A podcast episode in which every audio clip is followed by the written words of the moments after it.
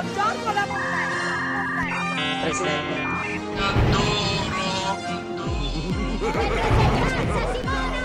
Piazza Simona!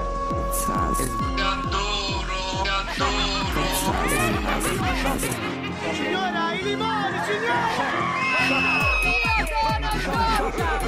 Godo come un riccio. Go, go, go, godo come un riccio. Shock because. Pazzo per Gesù! Go, go, go, godo riccio. Perché l'arco l'abbiamo noi. Buonasera e benvenuti Yulmine e Yulmini qui a Da Tutto Trash. Noi siamo Elena, Chiara e Alice. E state ascoltando Radio Yulm.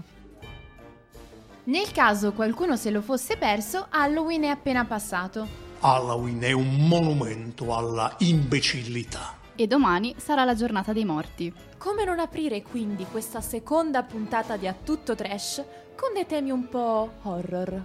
Macabri. Per l'occasione vi abbiamo fatto una piccola sorpresa, un grande ritorno. Le cronache, ma questa volta non di Jessica e Pamela. Ma proprio vostre, degli Yulmini. Vi abbiamo chiesto di raccontarci le vostre esperienze paurose. Ma per raccontarle non useremo solo le vostre voci. Ci faremo aiutare da una nostra vecchia conoscenza, il narratore storico delle cronache. Ma senza ulteriori indugi, Cominciamo!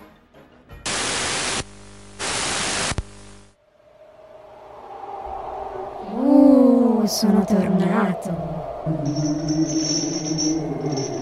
Tutti coloro che forse ancora non mi conoscono, mi ripresento. Sono lo spirito del trash. Piccolo, grande fantasmino che si diletta a infestare questo podcast. Mi perdonerete se vi ho gostati per qualche mese, ma tranquilli, non potete liberarvi di me, non vi abbandonerò mai. Ah, quasi dimenticavo. Oggi potete scordarvi il vostro tanto amato narratore. Diciamo che gli ho fatto un'offerta che non poteva rifiutare. Una vacanza, un posticino piccolo, tranquillo, dove stare al fresco, così intimo, da essere quasi claustrofobico. Eh,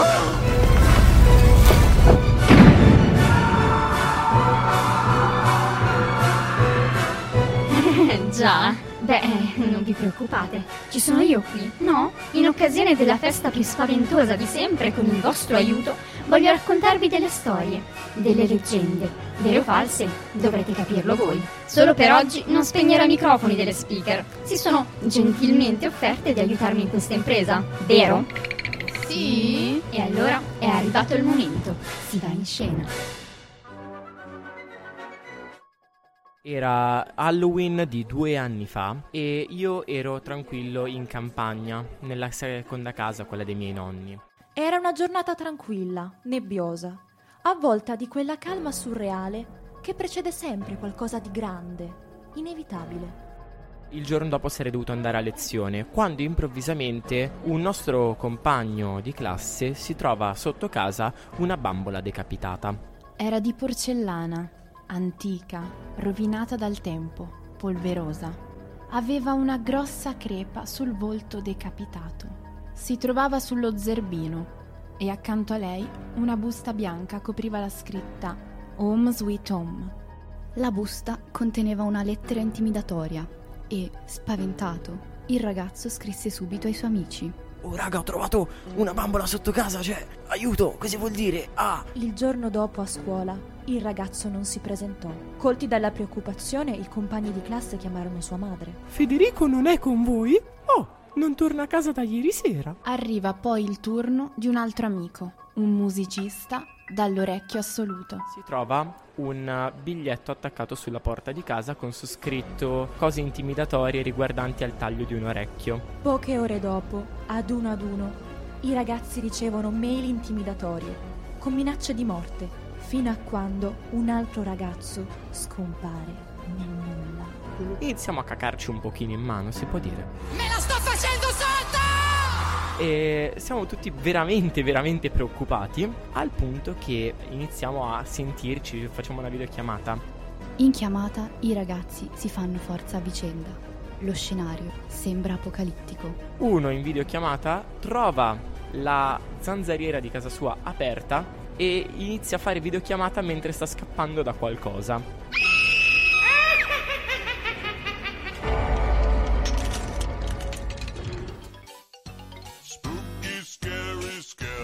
La chiamata poi finisce con loro che ci mandano una foto di loro che fanno il balletto con Spooky Scary Skeletons perché era uno scherzo. Dove io non ho dormito per un giorno. per questo scherzone di Halloween. Surprise, surprise.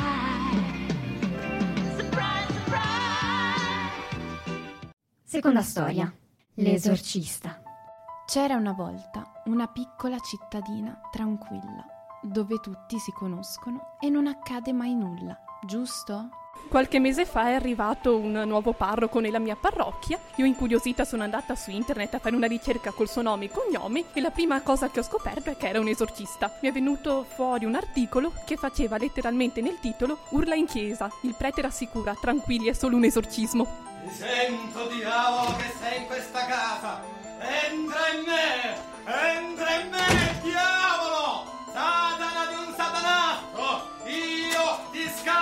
Da questa casa maledetta! Io ti posso affrontare! Che minchia sta succedendo, Jay? Terzo racconto. La moglie del fornaio.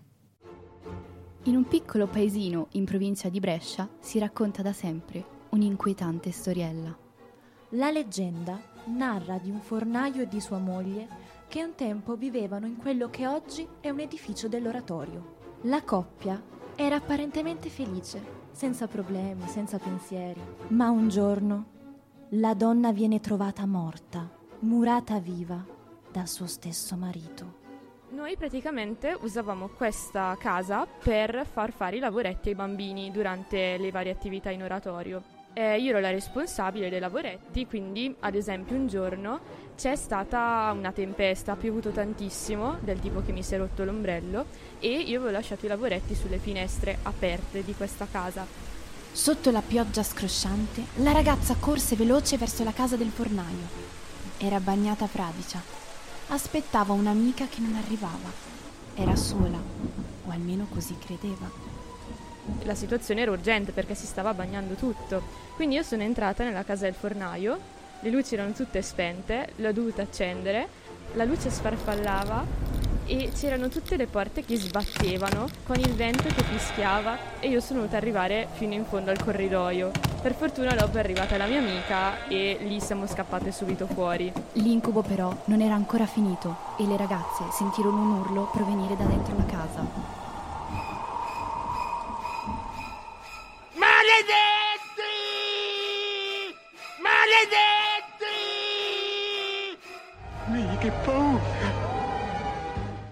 Ma passiamo alla prossima storia. Circa un anno e mezzo fa io e un mio amico ci siamo ritrovati a fare scouting per le location per un corto post apocalittico e siamo finiti all'ex manicomio di Mombello, un posto completamente abbandonato dove la natura ha preso il sopravvento, pieno di graffiti, macerie. Si dice che il manicomio di Mombello sia uno dei luoghi più infestati d'Italia. Tra rumori e scricchiolii, i ragazzi si incamminano verso i sotterranei della struttura. Si trovano davanti un corridoio completamente buio. Facendoci luce con le torce del telefono, poi abbiamo visto che eravamo circondati da mattonelle bianche e scritte veramente inquietanti, cioè scritte del tipo le nostre anime non lasceranno mai questo posto, oppure siete tutti condannati. Tesi e impauriti, i ragazzi continuano ad avventurarsi lungo il corridoio. Fino a quando? Arrivati poi alla fine del corridoio ci siamo ritrovati davanti una scritta enorme che recitava l'importante nella vita è La barra! E ora ascoltiamo la testimonianza da un diario segreto. Caro diario, oggi è Ferragosto e stanno succedendo una serie di sfortunati eventi. Cos'altro accadrà?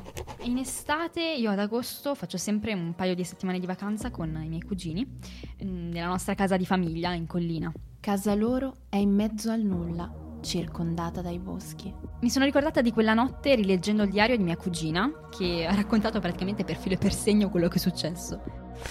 Nel pomeriggio, Lara e zio Marco Hanno giurato di sentire degli spari in lontananza. Non sapevano cosa o chi fosse stato. Quando ce l'hanno raccontato noi non ci abbiamo dato troppo peso. E così arriva la notte e tra il frenire delle cicale i cugini chiacchierano nel cortile, al buio. All'improvviso abbiamo sentito, abbiamo cominciato a sentire dei rumori strani, una canzone di sottofondo, ma non capivamo da dove venisse. E era la colonna sonora di Profondo Rosso.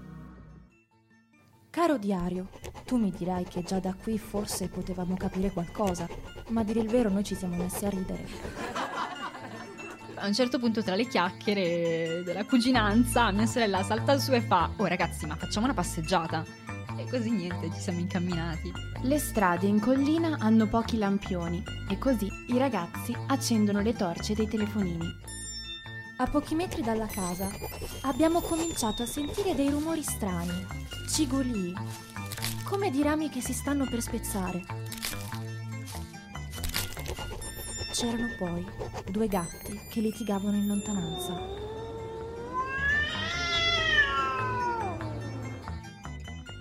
Madonna mia, che ansia terribile.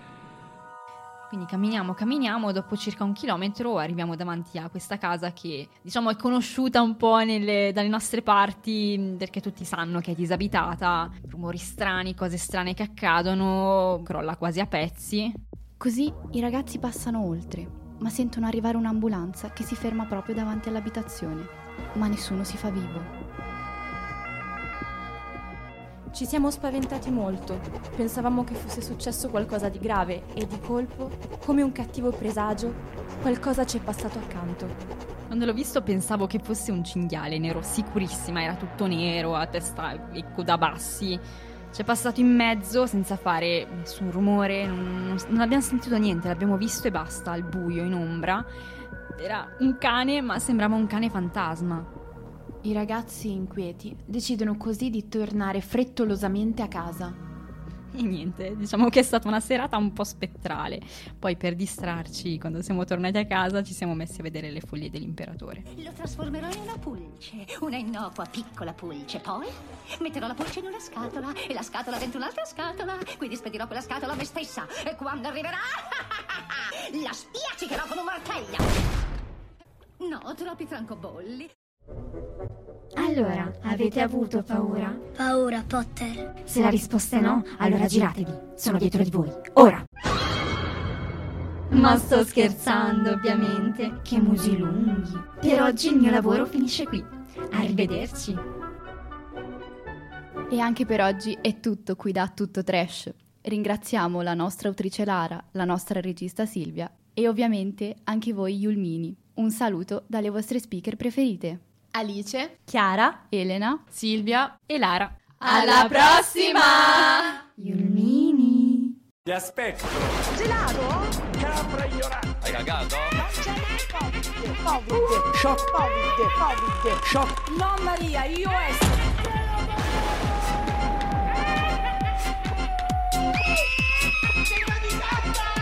Shock, shock, pizza, neanche